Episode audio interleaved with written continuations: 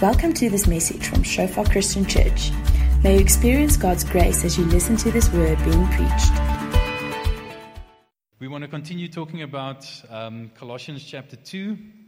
Um, today, I just want to share from verse 13 uh, to 15, which is a, a very powerful portion of scripture that talks about what Jesus has done for us.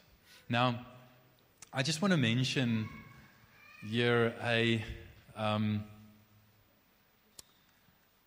a saying that I think it's Reinhard Bonnke often says. He says, Soap has been around for thousands of years, and yet there are still dirty people in the world. In other words, you must apply it. Now, if you can see what, what Paul is sharing with us today in Colossians chapter 2 as the soap that Christ has already given us, and we must just apply it. But we have to apply it. It is true of us. It's already given to us. It already belongs to us. It's already in our possession. We must just apply it. We must just apply it on a continuous basis. Um, I'm going to start reading from verse 9 just to, to, to give you the context. Um, actually, from verse 11, just to give you the context of, of what we've already spoken about. So, Colossians, no, let me start reading from verse 9. Verse 9 is sort of um, talks about how all the fullness is in Christ and how we've been filled in Christ. So we've received all that fullness. And then in the following verses, Paul starts unpacking it. So he says, For in him, that's in Christ, the whole fullness of deity dwells bodily, and you have been filled in him. Notice the past tense there. You have been filled in him. All of these things are already yours if you're in Christ, and Christ is in you. You have been filled in him, who is the head of all rule and authority. In him also you were circumcised with a circumcision made without hands, by putting off the body of the flesh, by the circumcision of Christ, having been buried with him in baptism. Remember, we said that both that circumcision and the baptism is not physical circumcision and physical baptism, it's a spiritual circumcision and a spiritual baptism, um, in which you were also raised with him you were, past tense, also raised with him through faith in the powerful working of God who raised him from the dead. And then the verses we're going to focus on. And you who were dead in your trespasses and the uncircumcision of your flesh, God made alive together with him. Having forgiven us all our trespasses by canceling the record of debt that stood against us with its legal demands. This he set aside, nailing it to the cross. He disarmed the rulers and authorities and put them to open shame by triumphing over them in him. And Lord God, we thank you, Lord, for your word. We thank you, Lord, that it is true, Lord. And we pray, Lord, that you'll help us, Holy Spirit, empower us, Lord, to, to really believe this and to apply it to our lives. Apply what is already true of us to our lives. And, and help us, Lord, to become who we already are in Jesus' name. Lord, we, we just consecrate um, ourselves to our hearts to you, and we pray, Lord, that we won't just be spectators this morning, Lord, observing what you do, Lord, but that we'll be participants experiencing what you do in Jesus' name. Amen. So, Paul starts off and he, and he talks about the, the big problem, the big picture problem that we face as human beings. He says, um, you were dead in your trespasses and the uncircumcision of your flesh. And as I read in the previous verses, it says that Christ has circumcised us by cutting away the body of the flesh. And, and we, we said last time that that, that refers, that doesn't mean your body is evil, because your body is not evil, but your body as it is controlled by your flesh or your sinful nature, that is, that is what's the problem, and that is what, what through the circumcision of Christ is, is cut away. Um, and he's made alive and he's, and he's forgiven us um, our sins. So, so the implication here is that our problem is sin. Our problem is sin. But I just want you to notice, you know, if we underestimate the problem, we will underappreciate the solution. If we make if we make little of our sin, we will make little of our Savior. If we understand how great the problem is, we'll have a greater appreciation of how great the solution is. If I have a, um, a, if we understand how, how great the, the sin is that, that we need to be saved from, then we'll understand we'll, and we'll appreciate how, how great a salvation God has worked for us. And, and that's why this is important, okay? So he, he talks about the sin problem, and, and just notice he, he mentions two things. He says, You were dead in your trespasses, that is the actual sins that you commit and that we commit, our trespasses, the sins that we commit, and the uncircumcision of our flesh. In other words, our hearts are uncircumcised. There's a, the flesh, the sinful nature, the uncircumcision of our sinful nature, because flesh there means sinful nature. So he's not just saying you sin and therefore you're a sinner. What he's actually saying is we are sinners and therefore we sin. It's because of our flesh, our uncircumcised sinful nature, that we are sinners by nature, and out of that flows the actions of sin, the trespasses that we commit. So the problem is not just a problem of doing, it's also a problem of being. Not just doing sin, but also being sinners. That's where we start off. That's where everyone in the world starts off. And, and he says we are dead in our trespasses and the uncircumcision of, of our hearts. And, and then he sort of, so he unpacks this, he takes the sin problem, that's the big picture problem, and then he, he basically um, shows three different outflows or consequences of the sin problem death, our sin death, debt, our sin debt, and defeat by the powers of darkness, by our enemies. So, so sin death, sin death, and sin defeat. And he shows how Christ deals with all of those um, problems through the gospel. Okay. So notice here that Paul says something that, if you read it carefully, might seem like a contradiction. He's saying you're dead, but you're dead in your trespasses and the uncircumcision of your heart, uncircumcision of your flesh. So he's talking about people who are dead, but these people who are dead are committing trespasses. So they're obviously alive in some other way. so what Paul is actually saying is he's talking about the living dead, the walking dead. You thought that was only in movies, you know, in post apocalyptic zombie movies that you get the walking dead and the living dead. But that idea actually comes from the Bible. And the, the, the, the strange thing is, it doesn't even just come from Paul, it comes, it's actually throughout the Bible. I just want to show you sort of. Um, an overview, a, sort of just biblical theology, just an overview of where this idea comes from that you can be physically alive but spiritually dead because of your sin. You can be a living dead person. Um, right in the Old Testament, in the beginning, in Genesis 2, we all know the scripture, verse 16 and 17 of Genesis 2. It says, And the Lord God commanded the man, saying, You may surely eat of every tree of the garden. Now, let me just mention this. We so often, and people in the world so often miss God's heart, just like Adam and Eve did. Because we so focus on what God tells us not to do that we miss what God tells us we may do. He doesn't say, he doesn't just say you may not eat of the one tree. He says you may eat of all the trees in the garden. So he tells them, you know, dozens of things that they may do, and then one thing, one little thing that they may not do.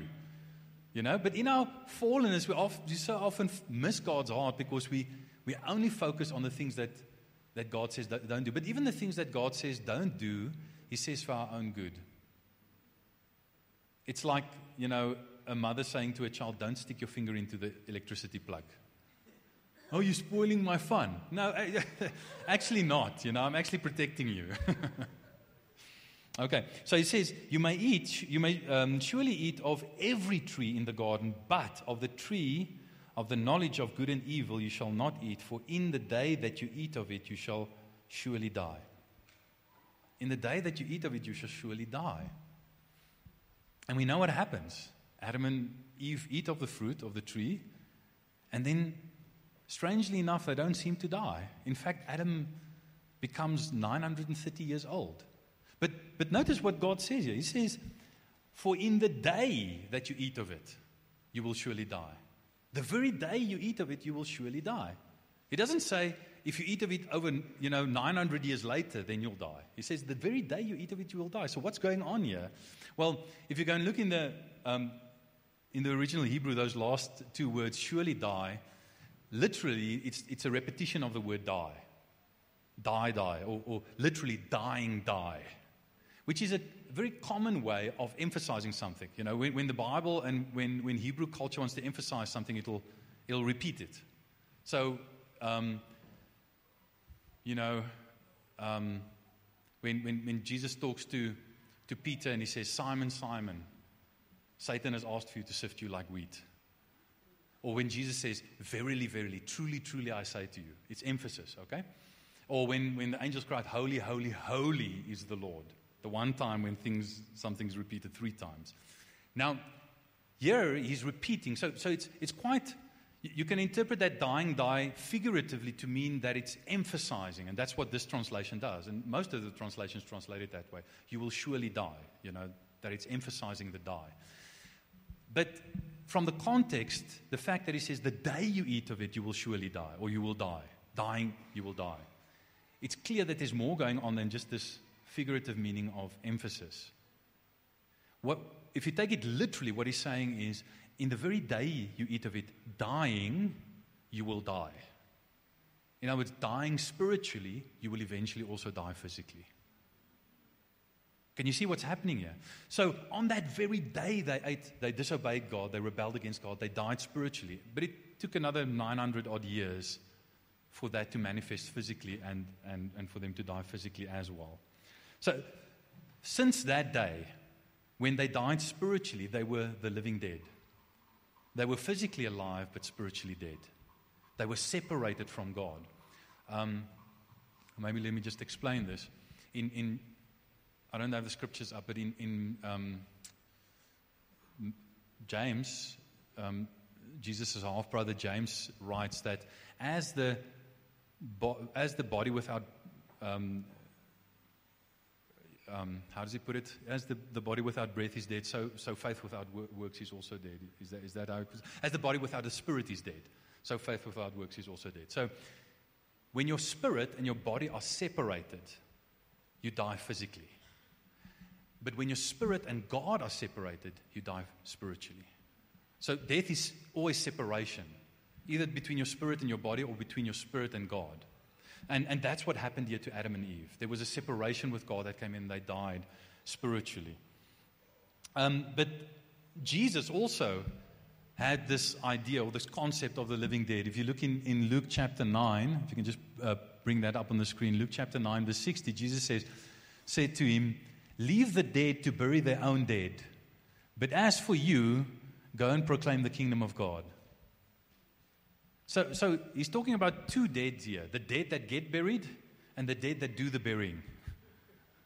So he's talking about the dead dead and the living dead. Can you see that Jesus has a concept of the living dead? People who are alive but who are actually also dead. Okay? Same thing in, in the parable of the prodigal son. He said, uh, the, the father says, For this son of mine was dead and he's alive again. He was lost and he's found. Uh, and he says the same thing at the end of, of the parable. So Jesus clearly understood from Genesis 2 that there, was, there are people who are living dead, who are dead spiritually, but even though they are alive um, physically. And, and Paul, Paul builds on that. In Romans uh, 6, verse 23, for instance, he says, For the wages of sin is death, but the free gift of God is eternal life in Christ Jesus our Lord. So when you sin, when you have sin in your life, you are spiritually dead. Even though you, you can still continue sinning, so you're physically alive, you are spiritually dead. And, and he says, the wages of sin is death.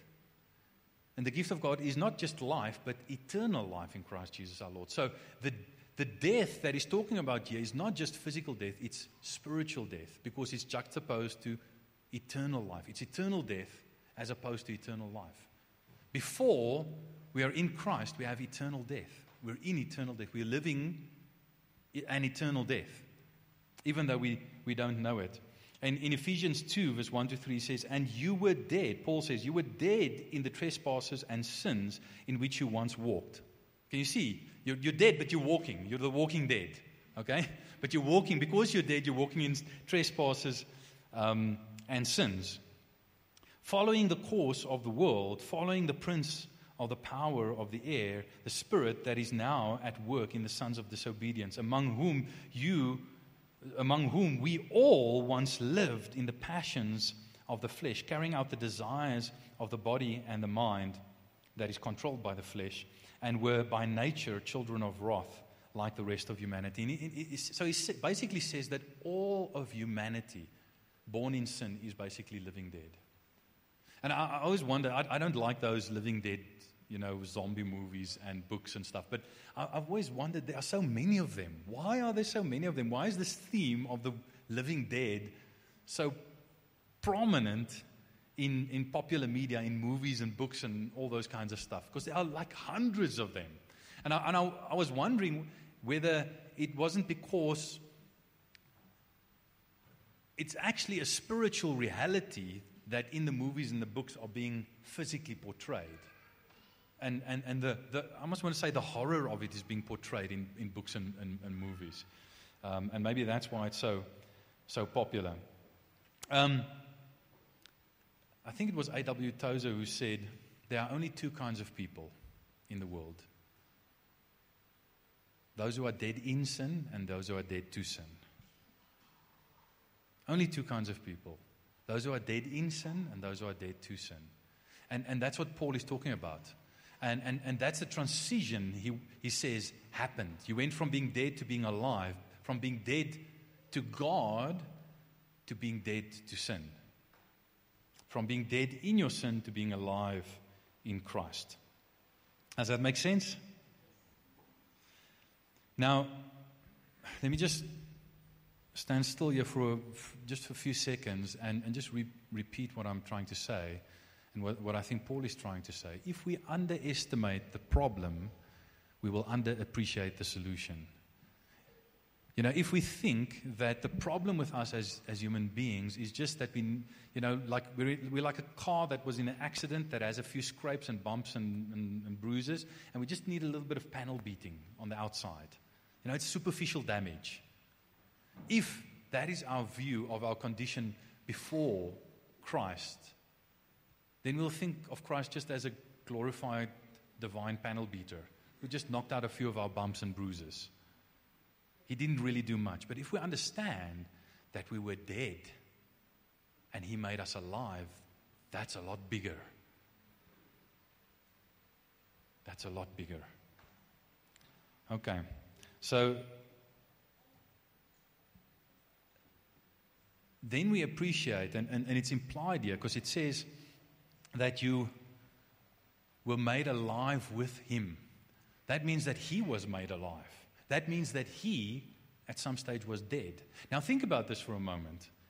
Jesus, if what Colossians says about Jesus is true, then not only does all the fullness of deity dwell in him, but he is God in human form. He is the firstborn of all, over all creation. He's God himself. In other words, He's, um, he's number one, unable to sin, and number two, unable to die. Jesus is perfect. Not only didn't he sin, so he was undeserving of death, but he was, he's, he's immortal, so he's unable to die. So, so what he did was he became human, he became vulnerable, he, became mortal. He laid down the exercise of his divine attributes of immortality. And the one who, number one, didn't deserve to die and was unable to die, did die. He became able to die, and then he did die for us. You see, I, I read the other day um, a, a, quote that, that so beautifully sort of captured it think it, was, it might have also been by A.W. Tozer. He said, Christ never carried any sin except ours. And we never had any righteousness but Christ's. Christ never carried any sin except ours. And when we understand that, that we were dead and that Jesus had to take on a form in which he could die in our place as our substitute, then we appreciate what Jesus has done for us so much more because we realize what he had to do. Um, so, sin death was the first problem, but then sin debt also. Now,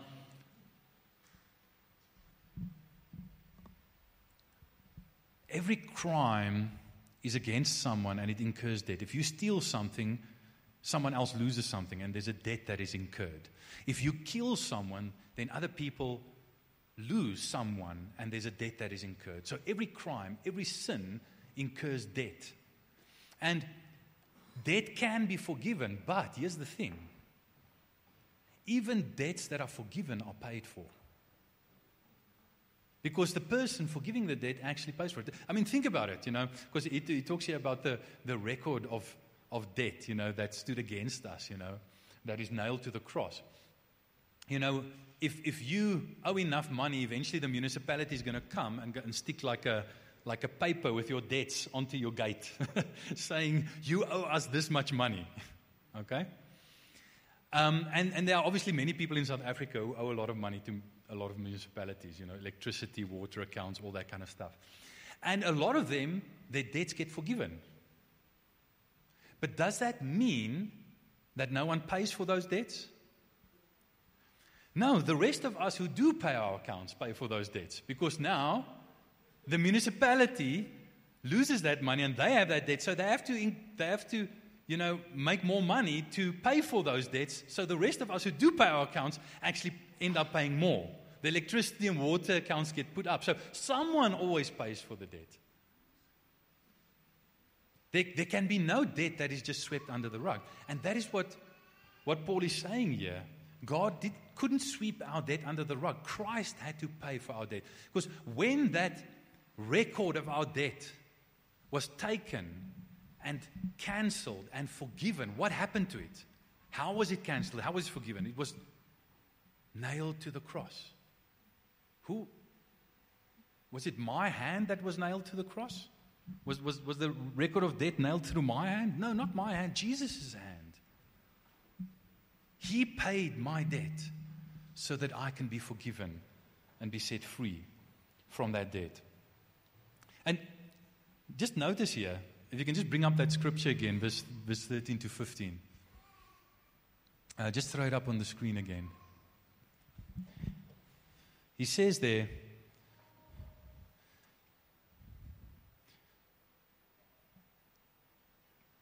God made alive. We were dead in our uh, trespasses and the uncircumcision of flesh. God made alive, made us alive together with Him, having forgiven us all our trespasses. Do you notice that word all there? Having forgiven us, did you put it up? Okay. Having forgiven us all our trespasses. You notice that word all. Have you thought about it for a while? What, what does it mean that He's forgiven us all our trespasses? Notice it's in the past tense. It's not He will forgive us all our trespasses. Having already forgiven us all our trespasses.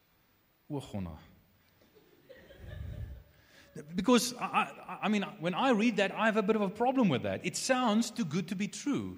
It sounds like an overstatement. It's, it sounds like Paul is saying, when Christ, because that's, you know, if we were, you know, made, it, if we were, if we died with Christ and we were made alive with Christ, you know, and our sins, that's when our sins were forgiven, past tense, then it seems like it all happened in Christ.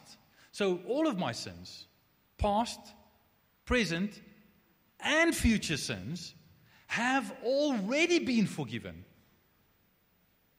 That, that, that, seems like a bit of an overstatement.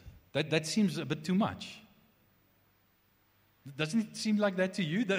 Don't you also struggle with that a bit?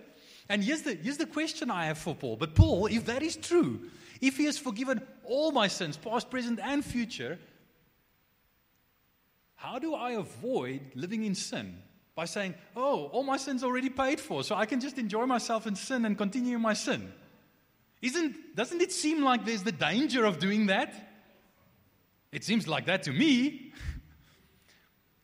if we read it in context, we see that, that God actually enables us to not do that through what, what, he, what he has done. He doesn't only, remember, He doesn't only forgive us our trespasses, but He also circumcises our hearts, cutting away the flesh and the sinful nature that wants to sin, that desires to sin. So, so, so here's a few things that, um, that, that point to us that if this has happened to you, you will not actually want to abuse it.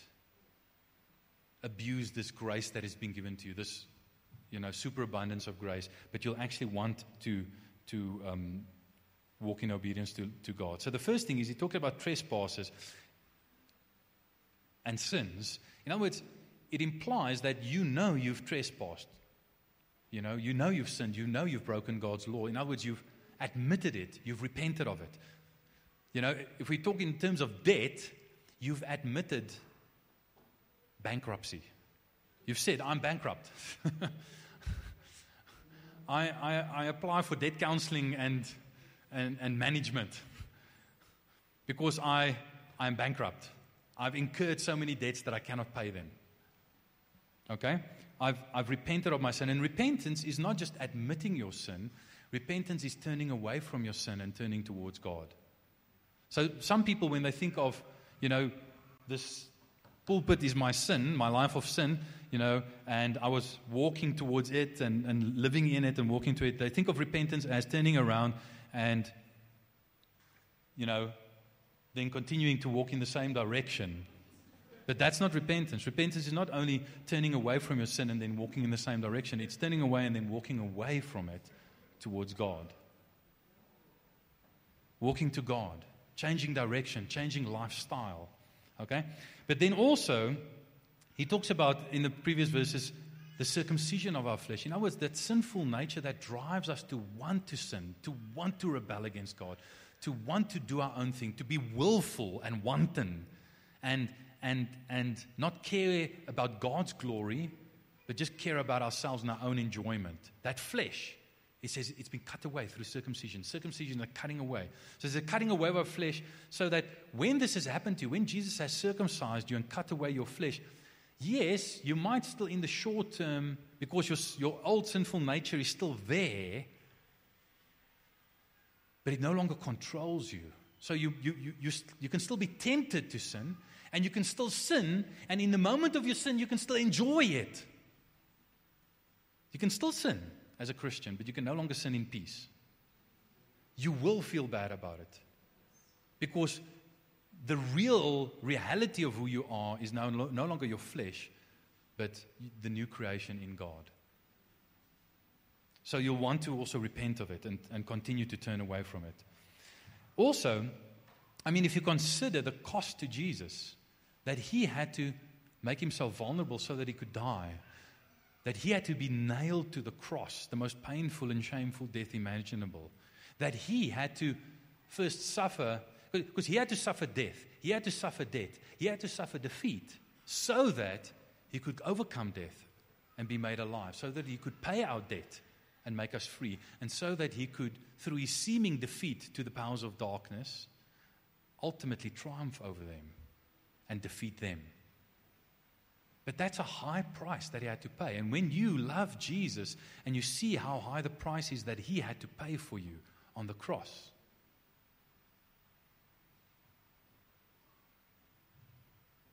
and you know, the amazing thing is, after Jesus' resurrection, you know what, how, what was the way in which he proved to his disciples that it was really him? Because they were skeptical in the beginning. You know what the way was? See my hands and my feet. See the, the wounds. Even in his glorified, resurrected body, he still had the nail scars. Hold up your hand in front of your face. Hold up your hand in front of your face.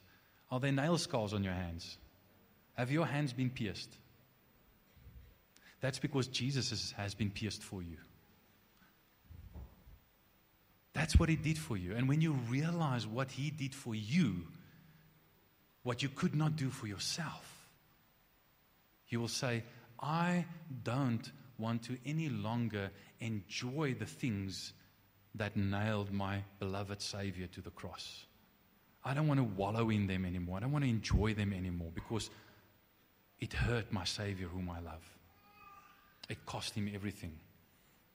Not only that, I don't know if you've noticed, you know, you see this especially in kids, but in us as adults as well, you know. When kids are, you know, dirty and full of dust and mud and so on, they don't mind getting more dirty.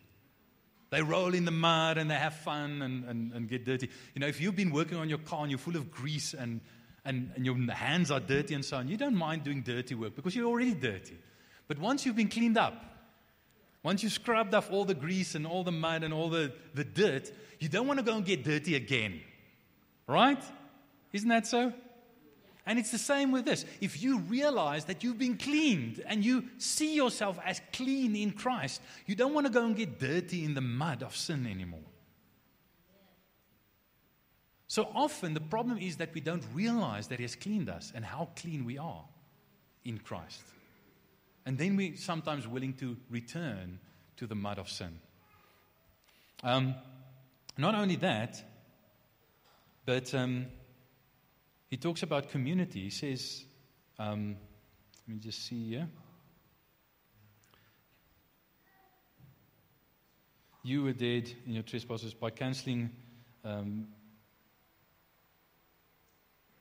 the debt. He, he talks about um, us forgiven us all our sins.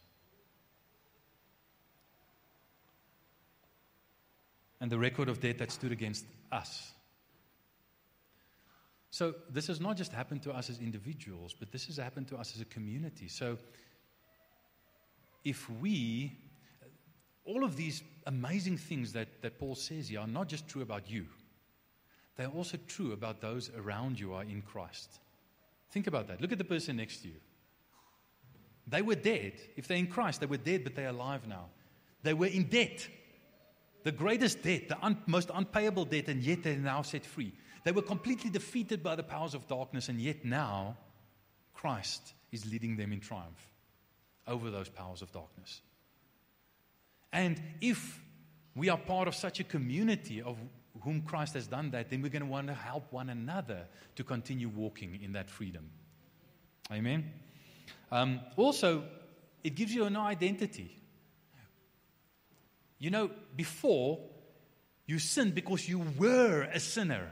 That was your identity. My identity. We were sinners that could only sin. But Christ has changed our identities from being sinners to actually being saints. Doesn't Paul, in the beginning of, of Colossians, actually use that word? to the saints in Colossae. No, he doesn't say to the sinners in Colossae. He says to the saints in Colossae. Your identity has changed. Louis was telling us, can I, can I tell the story? He was telling us that, um, I can't remember whether it was after they were married or, or after they were going out or so. Um, you know, he, he, he, with, with a friend, he, he smoked a joint, you know, and he felt very bad about it. and and he went to Kat and he said, Kat was so wise and so godly. And she just said to him, That's not who you are anymore. You're better than this. Say to yourself, I am not my sin. I am not my sin. Yeah.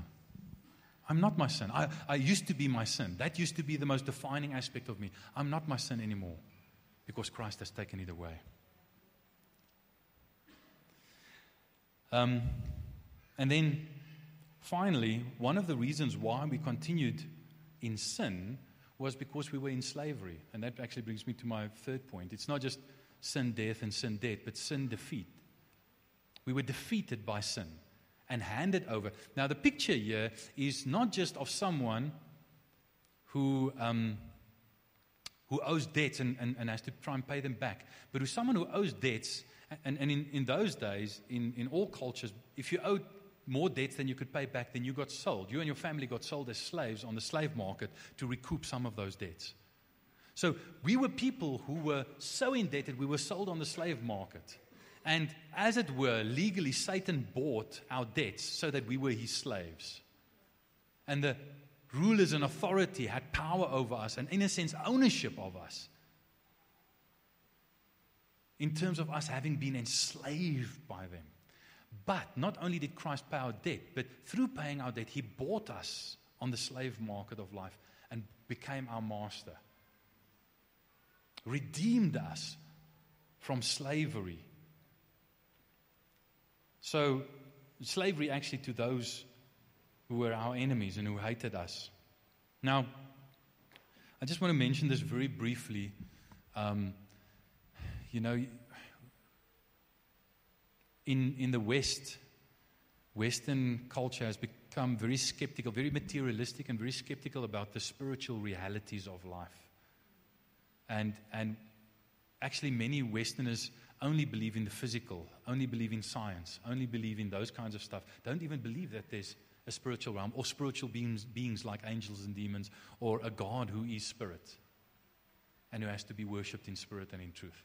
Uh, many Westerners don't believe that.